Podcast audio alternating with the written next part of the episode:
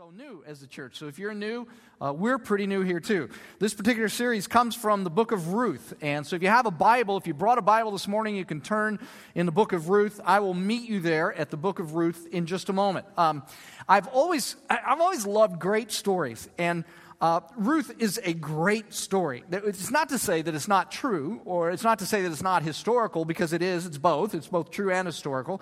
But at the same time, it's, it's just a tremendous story, the book of Ruth.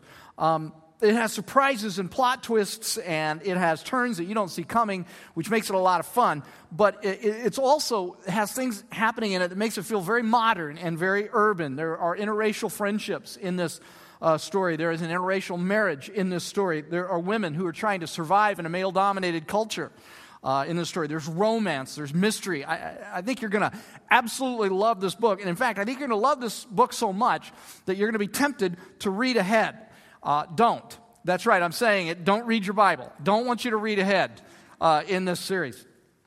Ruth is a tremendously hopeful book because in this book, God unveils more of his plan to rescue the world through the Jewish people. Let me just give you a little context about that. Right after the fall of man, back in Genesis chapter 3, after Adam and Eve sin, almost immediately after that, God begins to speak of a plan to rescue the world. And it's going to come through the rescuer of the world is going to be a descendant of Eve, which is great. That's great that there's a plan.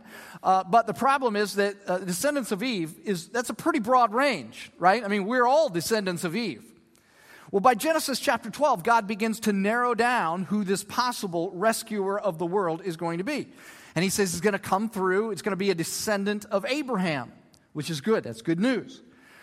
By the book of Ruth, though, God begins to narrow it down a little more who this rescuer, who this Messiah of the world is going to be. We know he's going to come through Eve. We know he's going, to, he's going to be a descendant of Abraham. And then now we learn in the book of Ruth that this particular Messiah is going to come through the line well, hang on. I, that's part of the surprise of the book. And I'm not going to tell you. You have to wait until the end of the book. You'll learn more about it then. What I want to do is I want to go ahead this morning and I want to jump into the text. Ruth chapter 1. Let's start reading from verse 1. And I want you to just, uh, let's pay attention to the first five verses. Ruth chapter 1, uh, verse uh, 1 through 5. In the days when the judges ruled, there was a famine in the land. And a man from Bethlehem does that name sound familiar, Bethlehem? Just pay attention to that. You guys, anybody remember a Christmas song that we sing that it goes something like, Oh, little town of. I mean, it sounds better than that, but do you know what, what's the sound? What's the town? Okay, so just pay attention to that. That's important. In the days when the judges ruled, there was a famine in the land, and a man from Bethlehem in Judah, together with his wife and two sons, went to live for a while in the country of Moab. The man's name was Elimelech, his wife's name Naomi, and the names of his two sons were Mahlon and Kilion. They were Ephrathites from Bethlehem, Judah, and they went to Moab and lived there. Notice that was the second time that Bethlehem was mentioned there. Now, Elimelech, Naomi's husband, died, and she was left with her two sons. They married Moabite women, one named Orpah and the other Ruth. After they had lived there about 10 years, both Mahlon and Kilion also died. And Naomi was left without her two sons and uh, without her husband. I think you would agree as we start reading this book, those first five verses, uh, there are a couple confusing things about those verses. The first is the title of the book is Ruth, but it starts with Ruth's mother in law, Naomi. And my only explanation for that is isn't life always about the mother in law? But we can go on. The second thing that's confusing probably about this is that it's a pretty, uh, it's a pretty bleak start. Would you agree? It's a pretty bleak start to a book that is supposed to be so hopeful. Uh, in fact, there's bleakness all over these first five verses. The bleakness begins right off the, I mean, just right off the bat. It says, uh, notice that phrase. It says, in the days when the judges ruled. Now, I know that's a pretty obscure reference to most of us, but what it's referring to is a time of incredible societal bleakness in the nation of Israel uh, at the time. If you'll just jump back, jump back one verse in your Bible, just one verse, go from, go from the first verse of Ruth to the last book of the book of, uh, uh of Judges. Just go right there, last verse of the book of Judges. And, uh, that it'll make it clear a little more about what's going on here in this phrase uh, in those days, uh, in the days when the judges ruled. Last verse, uh, it's chapter 21, verse 25. Can you put it up there? It says, In those days, Israel had no king. Everyone did as he saw fit. Now, how would you like to live in a culture in which everyone just did what he or she thought was right in her own, his or her own eyes? How would you like to live in that culture? It's moral relativism, by the way. And moral relativism had taken the nation of Israel to a place of devastating social decay. And that's what he's trying to describe here, the author. He's trying to say, in the days when the judges ruled, he's trying to give us a sense of what it was like. Well, it was a time of, of enormous uh, spiritual and societal darkness. The other thing that's the, the other thing that's very bleak about this particular passage is that it speaks to us about economic bleakness as well in the nation of Israel at the time. It says, says that there was a famine uh, in the land. Uh, a famine had driven people to grinding poverty in Israel at the time. In fact, this particular family, uh, the father of whom is, is uh, Elimelech, uh, had, had to sell his ancestral land uh, just to be able to survive. And still, this family is living in extreme poverty. And then, as if, as if that's not enough, there is this staggering emotional bleakness for this family as well. Did you see that? This young family, they, again, they, they leave their ancestral land. If you've ever relocated from one place to another, you know how incredibly difficult that is, right? They leave family, uh, they leave friends, they are probably hoping just to sojourn in Moab for a short period of time, at least until the rains come and the crops return, but the rains don't come and the crops don't return. And one year turns into two, and two years turns into three. And eventually, the text tells us that they had been there for 10 years. And during that 10 year period, ironically, the family experiences the very thing that they left Israel hoping to avoid death the husband dies, and then a son dies, and then another son dies. And the text says that Naomi is left without family. And there was no more vulnerable position for a woman in that culture to find herself in than without a man to provide for her. Because remember, in that day and age, there was no insurance. She couldn't get a job. Uh, it was a male dominated culture. Uh, she was in an absolutely vulnerable position, no man to provide for her. My point, here's my point in just telling you about all of that bleakness. My point is that for a book that's supposed to be so hopeful, none of what we've seen so far seems very hopeful. Would you agree? In fact, it seems like the opposite of hopeful, it seems extremely bleak. And what I want to do is, I, I just want to stop for a moment and I want to let all of that, I want to let all of that sink in. And I'd just like to ask you to try to put yourself this morning, just try to put yourself in Naomi's shoes. Uh, what would you have been feeling if you were Naomi? Would you have been, well, let me just ask that again. What would you have been feeling? Let me just let you linger on that for another moment. What would you have been feeling? You got to understand, Naomi, as, as a Jewish woman, she, she, she was well acquainted with all the stories of Israel's history.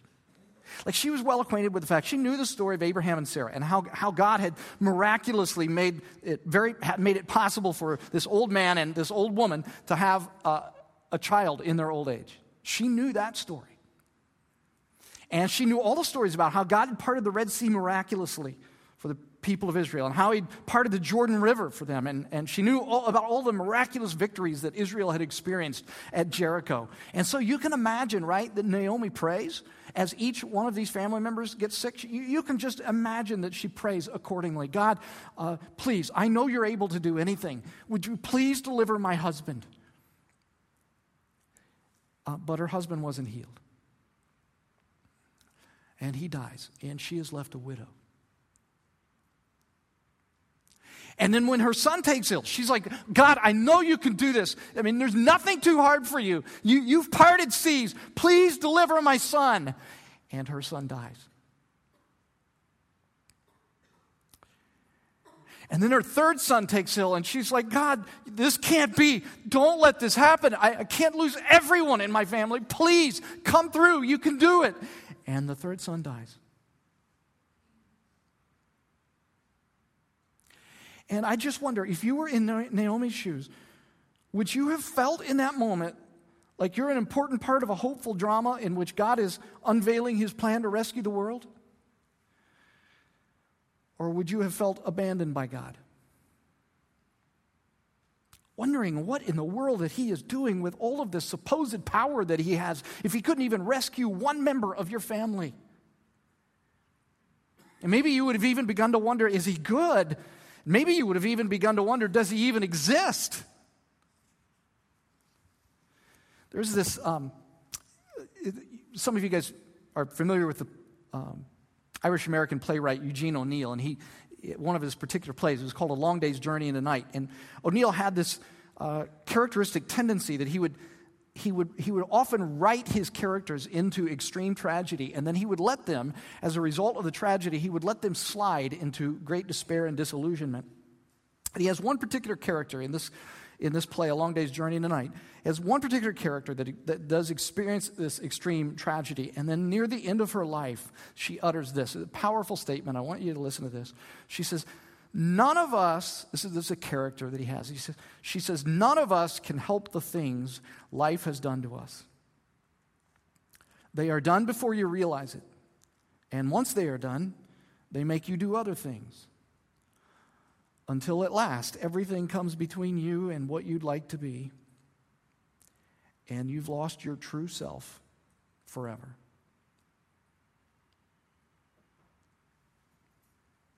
I doubt most people that are sitting in churches this morning would admit it, but I, I wonder if that kind of despair isn't an accurate description of what's coursing through most people's minds at least many people's minds when they look back over their lives and look back over the suffering that they've experienced. And, and I, I wonder how many of you might even be feeling that kind of despair this morning.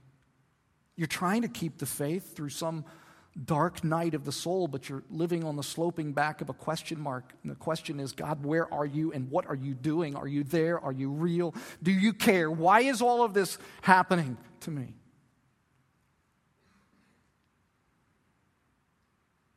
And I wonder, you know, when we go to a passage like this, I, I wonder what can we learn from Naomi's suffering that could help us when the bottom falls out of our lives? I mean, what, what hope uh, does the gospel give us when we suffer? Because it's an important question, because everyone here, everyone here right now, everyone here is either on the precipice of suffering, or you're in the middle of suffering, or you're coming out of suffering.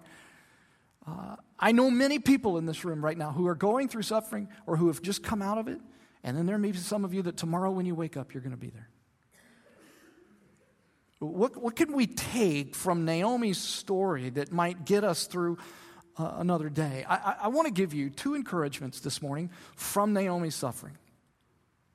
And, and this first one's, it, it's, at first, it's not going to feel like an encouragement, okay? Let me just tell you that right off the bat. At first, it's not going to seem like an encouragement, but it is. Okay, watch this. One of life's, uh, I think one of life's greatest and consequentially uh, most difficult lessons about suffering is learned in, in just a very short phrase in verse 3. Did you look back at verse 3?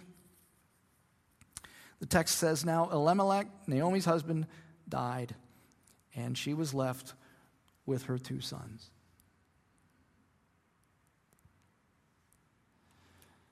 Um, hello? Seriously? That's it? No explanation as to why he died or why all of this had to happen. Here's the point. Here's the point. Events take place in this life that cannot be understood nor their purpose comprehended but in all things, God remains in sovereign control. There's the point. That little phrase gives us nothing except the facts. And sometimes that's what life feels like, right? Suffering, tragedy hits. And it doesn't seem like there's any explanation. But in all things, God remains in sovereign control. I have to admit to you that I kind of left you in a difficult place this morning by stopping at verse 5. Just read the first five verses, that's it. The reason I did that is that I wanted you to feel what Naomi felt when this happened. I wanted you to feel her despair, but I also wanted you to feel her blindness about what was still to come in the future. Because you're in a position this morning as you encounter this text, or if, if, for people who might be listening on the podcast, you're, you're in a position that you have to take me at my word that God remains in sovereign control in spite of what's happened to Naomi so far in this book because you haven't read the rest of the book of Ruth. And you're not going to read the rest of the book of Ruth until we get to it, are you? Because you're not going to read ahead in your Bibles, are you? Everybody say no. That didn't sound convincing. You don't know what's going to happen because you haven't read it. But isn't that what fe- life feels like when the bottom falls out? Like, you can't see your future. When the bottom falls out of your life, you don't know what's coming, do you? And you have to trust God. You've got to take Him at His word that He's still in control, don't you? Now, I will tell you that if you knew what I know about the rest of the book of Ruth, you would realize that while the clouds are temporarily hiding His face, those clouds are not blocking out God's loving kindness nor his working of, his, of this situation for good in Naomi's life. Believe it or not, there is hope that's going to come out of this despair. Believe it or not, from the famine that drove them into Moab to the unexpected death of her husband to the untimely death of her two sons in the story, God has been using all of this to bring Naomi exactly to the place that she needed to be for him to fulfill his ultimate purpose for her life. That's all going to happen in the book of Ruth but you don't know it yet. Just like in whatever the situation is that you came in here with this morning, you have no idea how it's going to all work out. Sometimes when life looks hopeless, you have to, we have to remind ourselves over and over, and I, I don't have this on a slide, but you might want to write this down somewhere, that it, it, it's, it's really what I said a moment ago. I'm just putting it in a little shorter form. Sometimes we have to remind ourselves over and over that our circumstances, though not always explainable, are not random. I'll say that again. We have to remind ourselves sometimes that our circumstances, though not always explainable, are not random. There is purpose in all of it. Now, I'm going to tell you guys a story that I'm, you're going to have to trust you're going to have to trust me on this. You're going to have to trust my motives on this. I am not telling this story to be mean. I'm not telling the story to be spiteful. I'm not telling this story to live in the past. I'm telling this story because i think that there may be some of you here this morning that don't know much about my story. And um, i want you to know that what i'm talking about this morning i don't speak from an ivory tower about uh, I want you to know that I know what it's like to experience disorienting, disorienting suffering. And um, so I'm going to tell you the story. Some of you know this story. In fact, it was a year ago this month that it all started. My family and I moved from Dallas. Um, I'd lived there 27 years. My, my wife had lived there her whole life. Our kids had lived in Dallas their whole life. We came here to Evansville to pastor another church here in Evansville. And I had been commuting back and forth uh, between Evansville and Dallas for eight months. After a meeting with the leadership of the church to make sure that they felt like I was doing a good job and to make sure that I was safe to move my family here, to sell our home there, and to purchase a home here. Uh, after you know, having a meeting, making sure everything was okay, we uprooted our lives in Dallas and we uh, uprooted our kids' lives in Dallas and moved them here to Evansville. Uh, but three weeks after moving, the same, that very same leadership team, with the exception of three men, um, that very same leadership team suddenly decided that they didn't want us and they fired us. I hadn't even finished turning in receipts from the move yet when they, when they fired us. It was late at night when I finally got the news, and as I was driving home, I called Amy from the car and told her the news, and we were both uh, stunned and shocked and confused and disoriented. The boys were asleep. And so um, we had them get up for a family meeting and told them uh, about the news that I had been fired. And they were deeply stunned and confused. They'd only been to the church three times, so they, they, they didn't really know much about the church, but they were confused. And we had to reassure them that uh, I had not had an affair, uh, that, uh,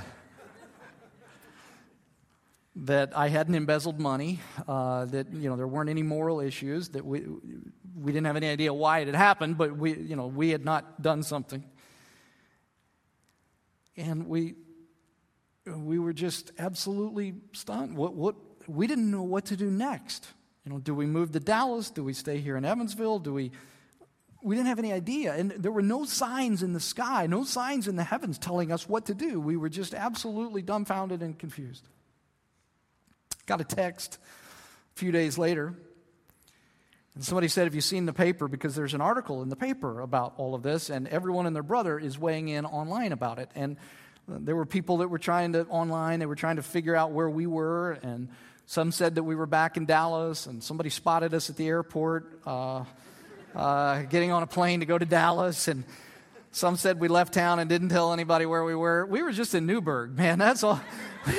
we were just in Newburgh, wondering what the heck had just happened to our lives, and feeling the whole range of emotions that anybody would have been feeling.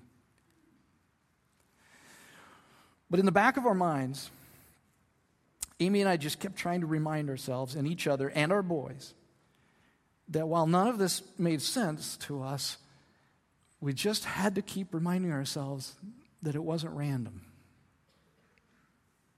That somehow, somewhere, God was still in control and that he had purpose in this event that we might not even know. And we just kept telling ourselves. And sometimes sometimes i was full of faith and i would tell amy you know god is still in control. And then sometimes i had no faith and she was telling me god is still in control. And sometimes we were telling each other together and maybe even our boys sometimes might have even had to tell us at times you know that god was in control.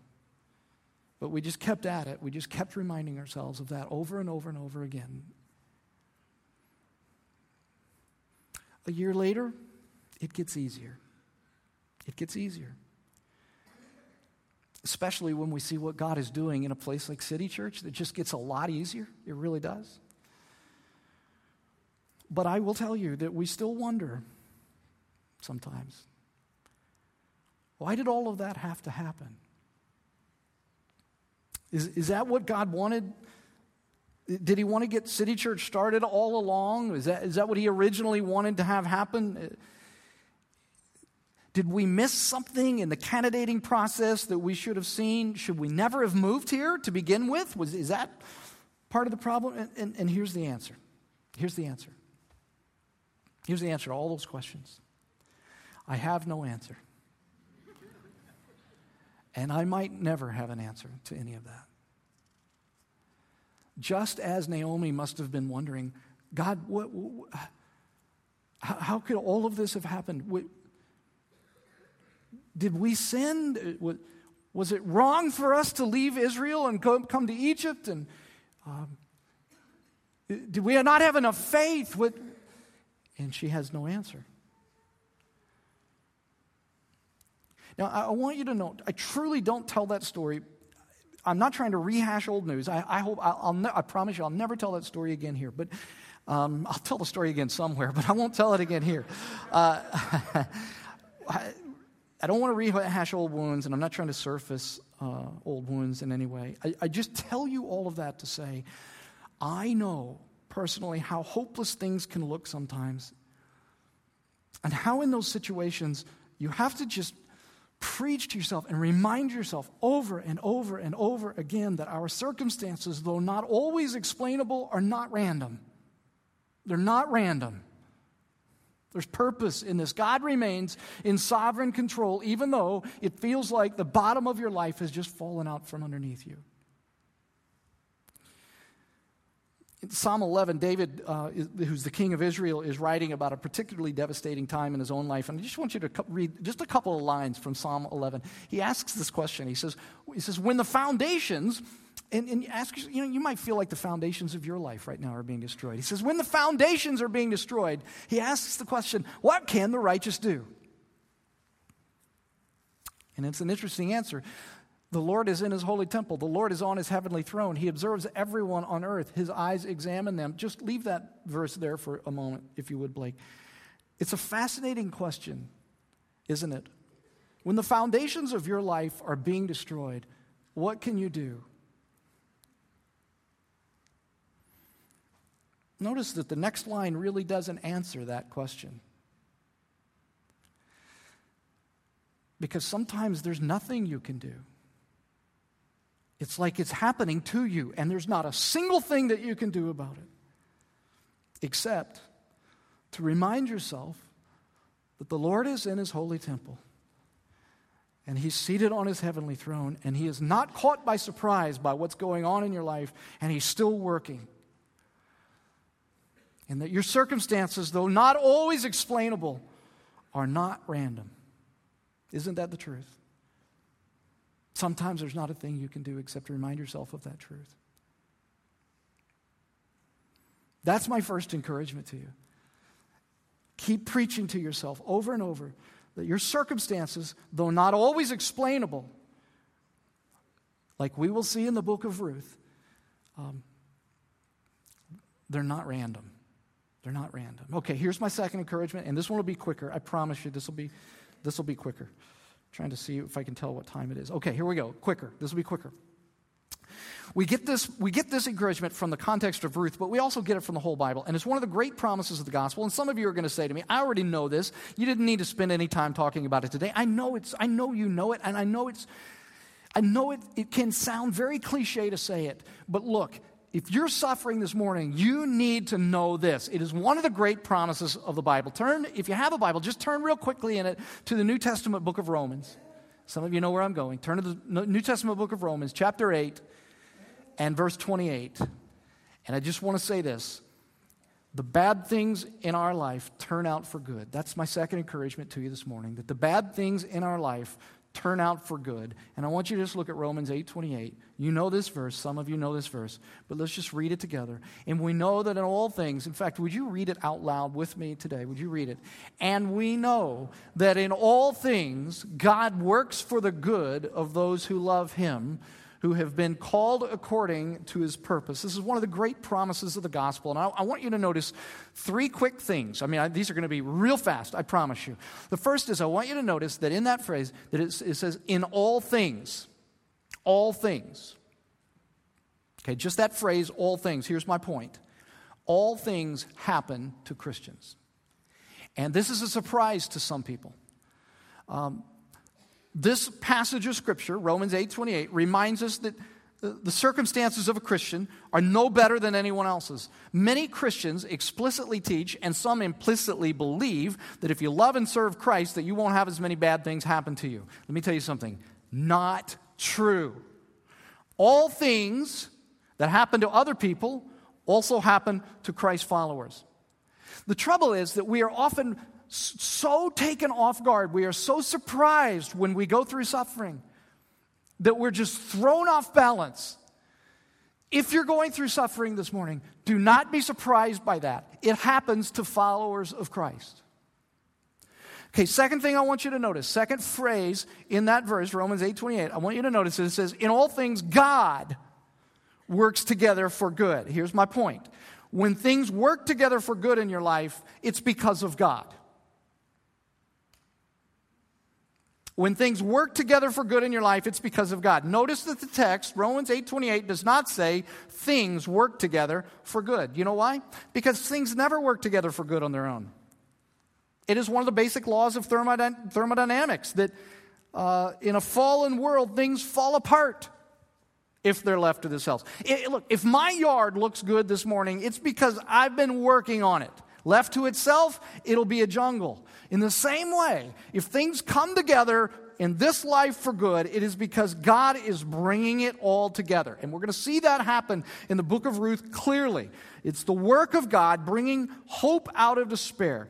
Everything that goes well in your life is a miracle of grace. The promise of the gospel for Christ followers is that God will take all of the bad things that happen in your life and He will bring them together. He will work to bring them together for good. It's not that they're good in and of themselves.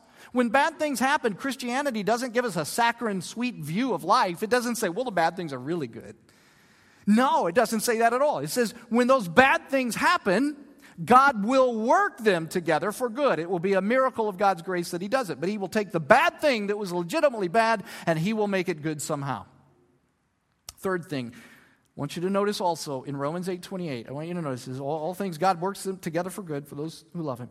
But I want you to notice there is no time frame in which He will do that. There is no time frame in Romans 8 28. The fact that Romans 8:28 is a promise to you does not mean that you will have an answer about why this thing happened, why this suffering that you're going through happened. You, won't get it in a day, you might not get it in a week, you might not get it in a month, you might not get it in a year, and you might not get it for a whole lifetime.